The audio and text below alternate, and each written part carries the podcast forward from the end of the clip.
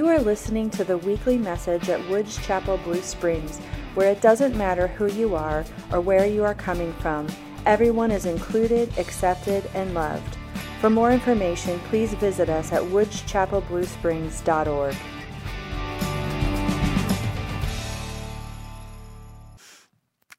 Good morning. Glad that you're here to worship with us this morning. My name is Amy Thompson, and I worship here at Woods Chapel Blue Springs, and I also serve as the Missouri Conference lay leader. I also work as a licensed clinical social worker where I get to work with children, teenagers, and adults, um, providing services to them in the community.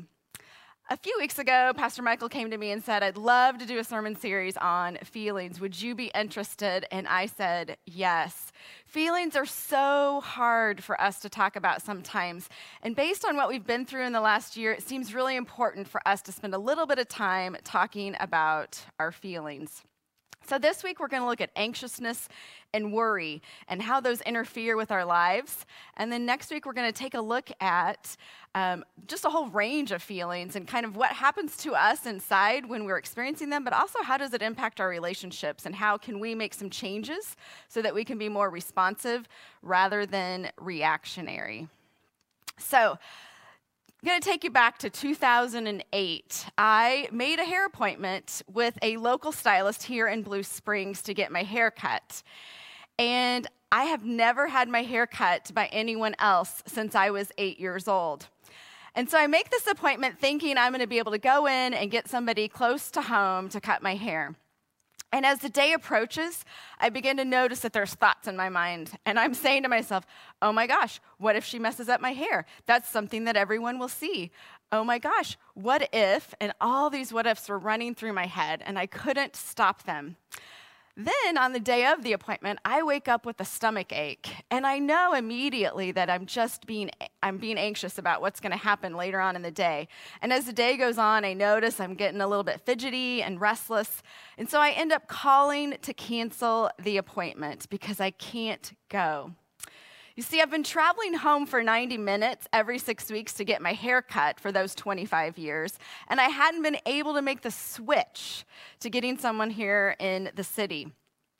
And I got myself so worked up the worries, the thoughts, and then the physical reactions happened. I just couldn't do it. So instead, I chose not to do it and continued to drive home for a whole another year before I was willing to try it again. And this time I had a friend make a recommendation who has short hair, so that felt a lot safer. I'm like, this girl knows how to cut short hair. So what I did is called her up, and I was a little bit wiser this time, and I said to her, So, no one else has cut my hair in 25 years. Are you going to be okay with that? And I remember this hesitant yes that comes out of her mouth. And so we scheduled an appointment, and she said, I think I'll allow a little extra time for this. And so, again, a few days come before the appointment, and I start to have all those thoughts again. But this time, I say to myself, she knows how to cut short hair. She cuts my friend's hair. And I kept saying to myself these statements that were more positive rather than letting myself run away with the negative.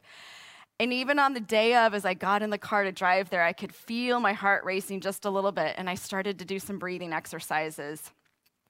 I can still remember walking into her shop and introducing myself, and she introduced herself, and she goes, I am so nervous to cut your hair.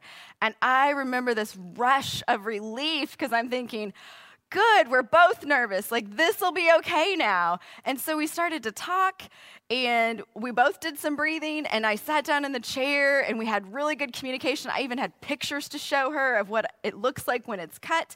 And off we went. And I would say to you that I'm still seeing her, and everything is so comfortable now when I go to see her. I don't even have to give it a second thought when I get in the car to drive there.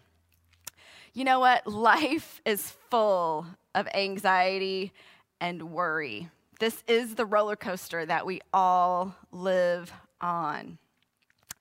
It's important for us to think about what's the difference between worry and anxiety, because we often use those words pretty interchangeably. I would tell you that they're on a spectrum, but they involve different states. And the other piece that happens is worry just rests in our mind, it's all the thoughts. But anxiety rests in our mind and in our body. There's usually a physiological reaction that happens when we're getting anxious. The other thing to think about is we can think that anxiety has three components an emotional component, a physiological component, and then a cognitive component. So, emotional components might look like things, those underlying feelings that, that live underneath the anxiety. So, fear, dread, embarrassment. The physiological reactions are all those things I talked about earlier about that physical state. So my heart was racing, having trouble breathing. Maybe you get fidgety or have that stomach ache or tense muscles. Sometimes people even find themselves shaking. That's that physiological response that happens in our body. And then there's the cognitive piece. Those are those thoughts, those worries that start to grab a hold of us, the what if statements, the negative, oh, this is never going to work, I'm never going to make it kind of statements. And all of these can cause a disruption to our life. So I want to give you an example to kind of distinguish between the two. So I worry about getting up on time and driving to the airport, finding a place to park, and catching my flight on time. Those are worries. Those are pretty much thought based. I typically do not have a physical reaction to any of that. Anxiety would be that I have a fear of flying. And so much so that even when I think about flying, my heart starts to race and my, tight, my chest starts to feel really tight. So those physiological reactions begin to happen. And I won't even go to the airport. Like, I wouldn't even drive to the airport because I am not getting on an airplane. My feet are not leaving the ground. And so you can kind of see the difference between what is just a, a worry based versus an anxiety based reaction that we can have. I would argue that over this last year, we've all been living in this space of worry and anxiety. For some of us, we maybe have never experienced anxiety, and so we're starting to see some of that in our lives because of the duration of what's been happening during the pandemic. For others of us, we've already had anxiety, and it's just escalated even more because of the situation of the pandemic. And I don't know that it's just the pandemic. I look at that and think, well, so we've had changes in our lifestyles. We've had to make a gazillion decisions about whether our kids go to school, don't go to school, about whether our kids do activities or don't do activities. Do I work from home? Do I not work from home? Did I lose my job and have to find another one? All of those things happening around the pandemic. But the other pieces that have happened this year, I think about those that live along the coast, what it must be like for them now to see the radar come up to see a hurricane that's being predicted to hit landfall. We've had a record season of hurricanes, so those people must live in a state of worry and even anxiety about will my belongings be safe? Will my house be safe? Will we be safe? Do we have a place to go if it actually comes onto land? And I also think about all those on the other coast and inland where the forest fires have been this year. They too have been in this place of worry and anxiousness amid everything else that's happening. And then we would add in the politics. And it, for me, it doesn't matter what you believe or what you don't believe when it comes to politics. We've all had moments of worry and anxiousness this year about what's been occurring, regardless of where you stand on any of the issues. So, what do we do with all of this? Well, here's what I know I know that we can't deal with our spiritual health and development unless we also look at our emotional health. And again, this is hard for us to do because we're not always willing to talk about our feelings. But here's the great thing is the Bible is full of examples of characters exhibiting their feelings. We get to see God interact with them or Jesus interact with them. And they're our example. They're our example for what happens to us with our feelings and emotions. They're also our example about what happens in our relationships if we're not taking care of those feelings. So, today I want us to look at the passage from 2nd Luke where we get to hear about Jesus' parents and what happens to them. So, this is Luke 2, chap- or verses 1 through, or no, sorry, Luke 2, verses 41 to 48. Every year, Jesus' parents went to Jerusalem for the festival of the Passover. When he was 12 years old, they went up to the festival according to the custom. After the festival was over, while his parents were returning home, the boy Jesus stayed behind in Jerusalem. But they were not aware of it.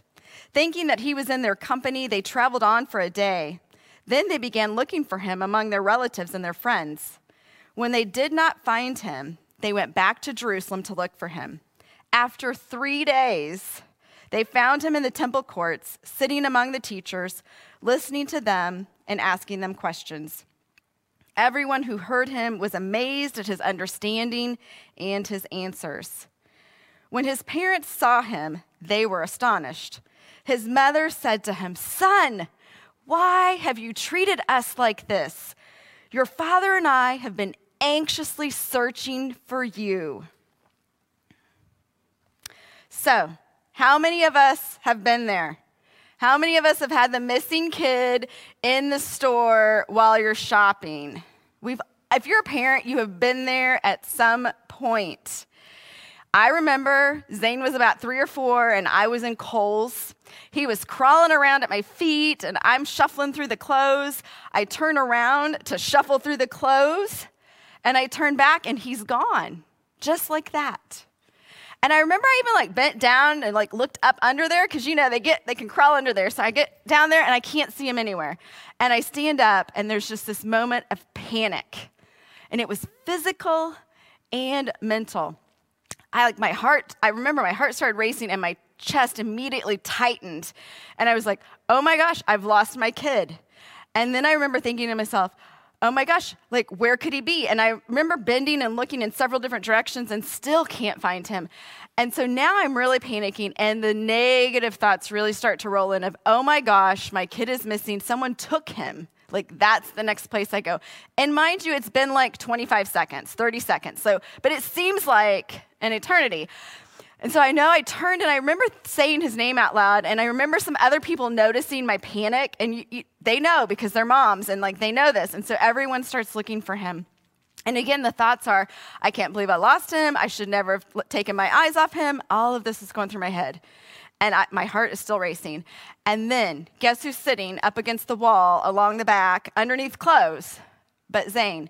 And what's he doing but chewing on a piece of paper of all things? Who knows even where that came from?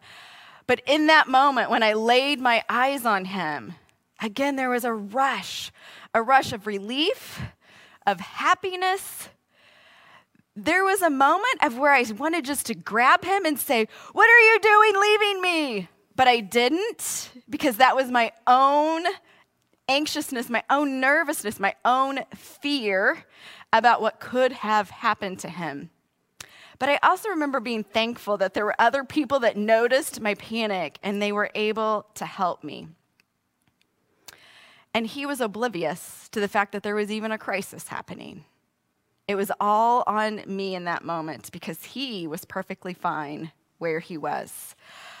I read this passage in Luke and think, oh my gosh, like I just lost my kid for like a minute in Kohl's. They left their child in the temples, travel for a whole day, and, ima- and then like they realize he's not there. Like I can't even imagine the panic and the shock that must have happened for Jesus' mother to think, oh my gosh, we left our child in Jerusalem. And to think how fast you would travel back and then to search like three days to find him and all the thoughts. Again, gosh, horrible parents we are. We didn't even know our kid wasn't with us. The other thoughts that must have been going, you know, could could he be hurt? Could he have been traded? I just think about all the things that must have rushed through their head and how they must have been feeling in those three days. To arrive at the temple and find their son having a good time. Like he is learning and he's teaching, he's having a good time, oblivious to the fact that there's a crisis. You know what? This happens all the time. I see a situation, I'm in a situation, and I'm having a reaction, but the person next to me may not have a reaction at all because they've seen it before, they've been there before. On the flip side, I could see a situation and be having that reaction, and that person could join in with me because they're like, oh my gosh, they haven't seen it either. And so now we're both in that emotional turmoil all at the same time. And so I have to laugh to myself too when I think about this story about Jesus being at the temple and his mom and dad searching for him. Because you know what? He's the child of God. If anybody's probably going to be safe and okay, it's probably him. But here's the cool part about the story is they aren't even aware yet of what all that Jesus will be. And so we get to see their human qualities. We get to hear the fear in Jesus's or in Jesus's mom's voice when she says, "What have you done to us?" We've been anxiously searching for you. She's human in that moment. She's letting us know what it feels like to be in that moment. The other piece that gives me comfort in that story is Jesus' family had mishaps and misunderstandings just like we do. So, this gives us permission to be in these places and to not be worried or ashamed about the fact that we're having these feelings or having these reactions or having these conflicts. This is a part of life. So, we're on the roller coaster. Like, I'm on the roller coaster inside Kohl's and on a daily basis. Our scripture today shows a pair of parents on the roller coaster. But that's each and every one of us every day of our lives right now. So, when I think about this roller coaster of emotions that we're on, it brings me back to so, why do some of us have more of a reaction than others? Well, that's based on our experiences. So, your brain is wired based on the memories that are stored away, based on your belief system, and then based on your overall current state. Like, how are you in being able to handle just the everyday kind of things right now? And again, for many of us over the last year, we feel exhausted, we feel overwhelmed, we're just drained. So it's hard for us to have that capacity to work towards this healthy response versus a reactionary response. So, what do we do about this? Well, I think it's important for us to remember exactly how our brain is wired because it helps give us some insight in how to respond. So first of all, our brain, our mind is meant to dwell on the negative. Like this is our protective factor.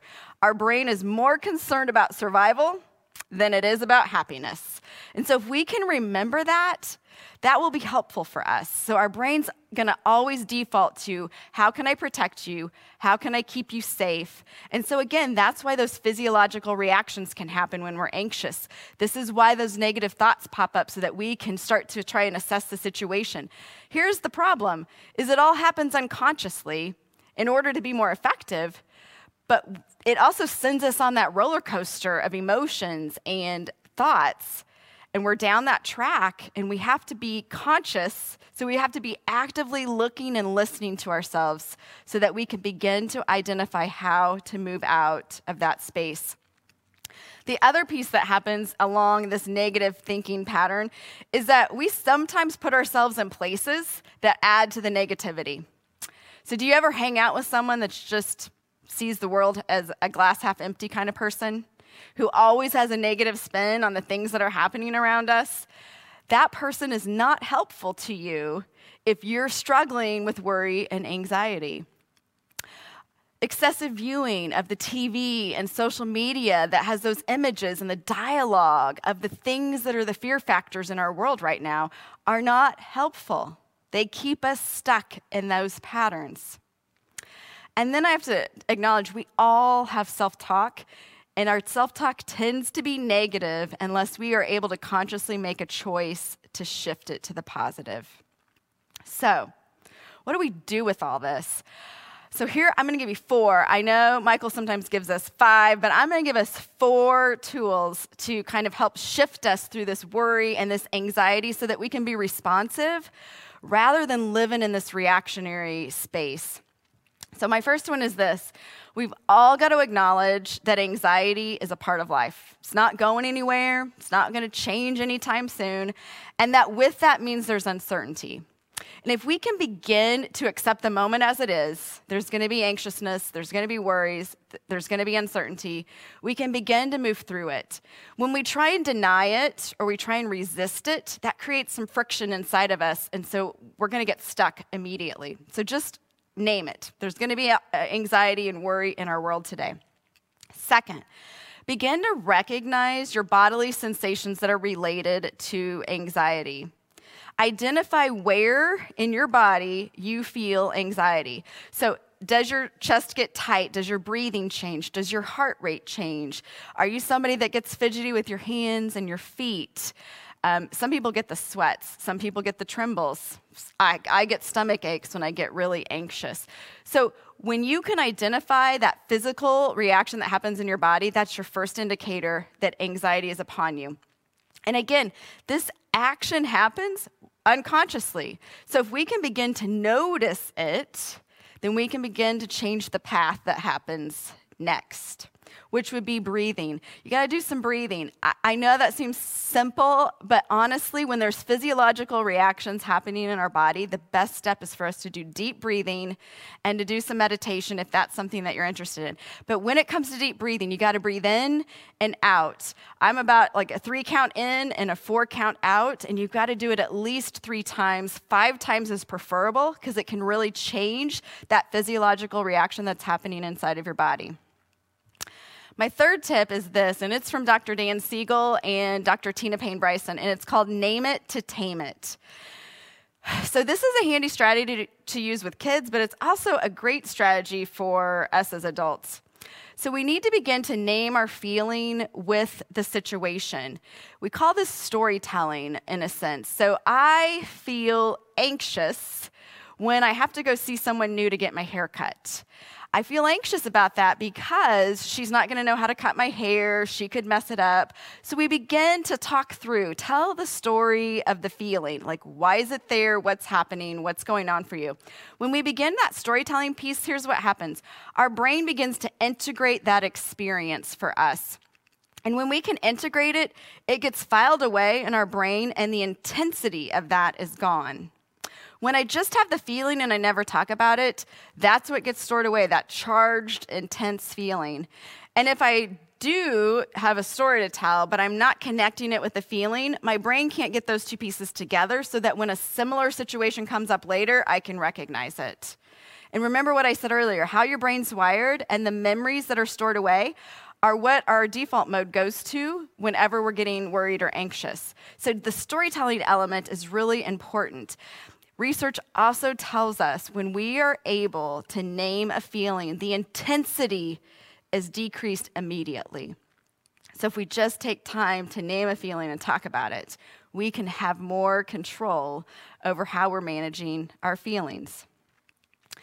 My last tip for all of us is going to be this is that we know that our brain tends to be negative, but here's the cool part. When we are in service or when we are being thankful, we are nothing but in a positive place. We can't be in the negative place when we're giving of ourselves and serving other people and when we're counting our blessings. So I want to encourage all of us to give thought to how can you be in service?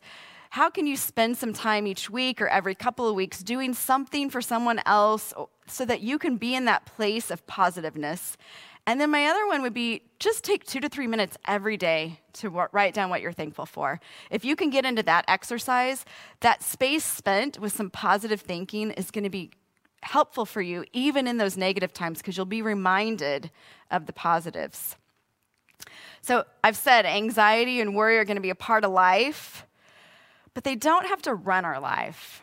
And so, if we're able to use these emotional tools or these tips that I shared today, that's going to help us with some emotional growth. But what about our spiritual life? How is this really going to impact our spiritual life?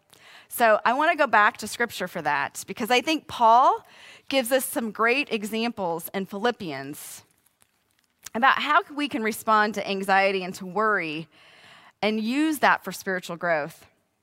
So, Philippians 4, he says this don't fret or worry. Instead of worrying, pray. So I have to be honest, I've always struggled with this first line of the scripture because I'm like, you know what? We're going to worry. Like, that's part of life. And honestly, some worry can actually be helpful for some of us. It can motivate us and move us into action. So sometimes I'm like, worry in small doses is good for us. But what I think is important here is he said, you know, don't just sit with the worry. He's like, do something. So, like, he suggests praying. And here's his instructions about the prayer piece. He says this let petitions and praise shape your worries into prayers, letting God know your concerns. So listen to that. He says, make a petition, like be specific, make a request. What is it that you're seeking that could be helpful in moving you? And also praise. Like, don't forget the good stuff that's happening in your life. It's not all negative right now. So, how do you move into that from that negative space to finding at least one positive thing that you can lift up? And I think the other piece that I think is even more important is let God know your concerns. You know what? Don't hide. God knows. Be authentic, be real. Have prayer be this time where you can be in open dialogue about what's happening for you. And then do this next step that He offers us. Before you know it, a sense of God's wholeness, everything coming together for good, will come and settle you down. It's wonderful what happens when Christ displaces worry at the center of your life. When I read that, this is what I think about. I think God's saying, you know what? I equipped you. I have given I've given you this amazing brain that goes into protection mode, but you've got to take some steps to move out of protection mode and move into how do I take that first step forward? And I surround you with people. We are in a faith community that loves us and wants to help us move forward. So, how do we tap into that? Like, that's a choice we have to make. We have to take that little step to say, hey, can you help me out with this? Hey, I'm struggling with that faith communities and our small group experiences are those safe places where we can move forward and feel like we can be in that place and we can experience what it means to be settled, what it means to be whole in Christ. And then my last part I love because this totally reinforces the tools I gave you earlier. Summing it all up, friends, I'd say to you, you would do best by filling your minds and meditating on things true, noble, reputable, authentic, compelling, gracious. The best, not the worst. The beautiful, not the ugly. Things to praise, not things to curse. Paul's instructing us that the best use of our energy, of our time, of our thinking would be that spent on the positive, being gracious, having gratitude, finding the positive. And when we're in a space that we can't do that, again, we're surrounded by community. Tap into someone else who can lean into you and offer some of their positiveness to help you take that first step forward. And then he wraps it all together with put into practice what you have learned from me, what you have heard and saw and realized. Do that, and God, who makes everything work together, will work you into his most excellent harmonies. Again, we must be a community of faith. We must come together and care for one another in order to help us move through this. And that's what spiritual growth is about for me. This is not a one man show. I'm in relationship with God and I'm in relationship with others. And that is what brings us into this fullness and into this life. That's what will bring us into harmony. And that's my prayer. That's my hope for all of us is that we can use these tools and we can put our faith into practice through prayer and scripture and small groups and, and our faith communities so that we can experience harmony, both for ourselves and for our relationships. And I would even say all of that will filter down to harmony in our communities. Let's go to God in prayer. Gracious and loving God, you created us, and you created us to be these wonderful beings that are very complicated. And God, you created us with all of these feelings and with this complex brain. And we at times need your help, and we need the help of those around us to help us begin to recognize ways in which we can take those small steps to be more responsive rather than reactionary, to be more aware of what's happening around us and in us, and God, I ask that you could give us the courage, the courage to really look at ourselves, the courage to share our feelings, to talk about them with someone else. And God, I ask that you help those of us that encounter someone who's struggling to pause, to be present, to listen, so that they can feel your presence here on earth so that they can feel the support to take that small step forward. And God, most of all, I ask that you are with each and every one of us as we all seek to find peace and harmony for ourselves, for our relationships, and for our community. In your name we pray. Amen. Thanks for listening to this week's message. We hope you'll join us again next week.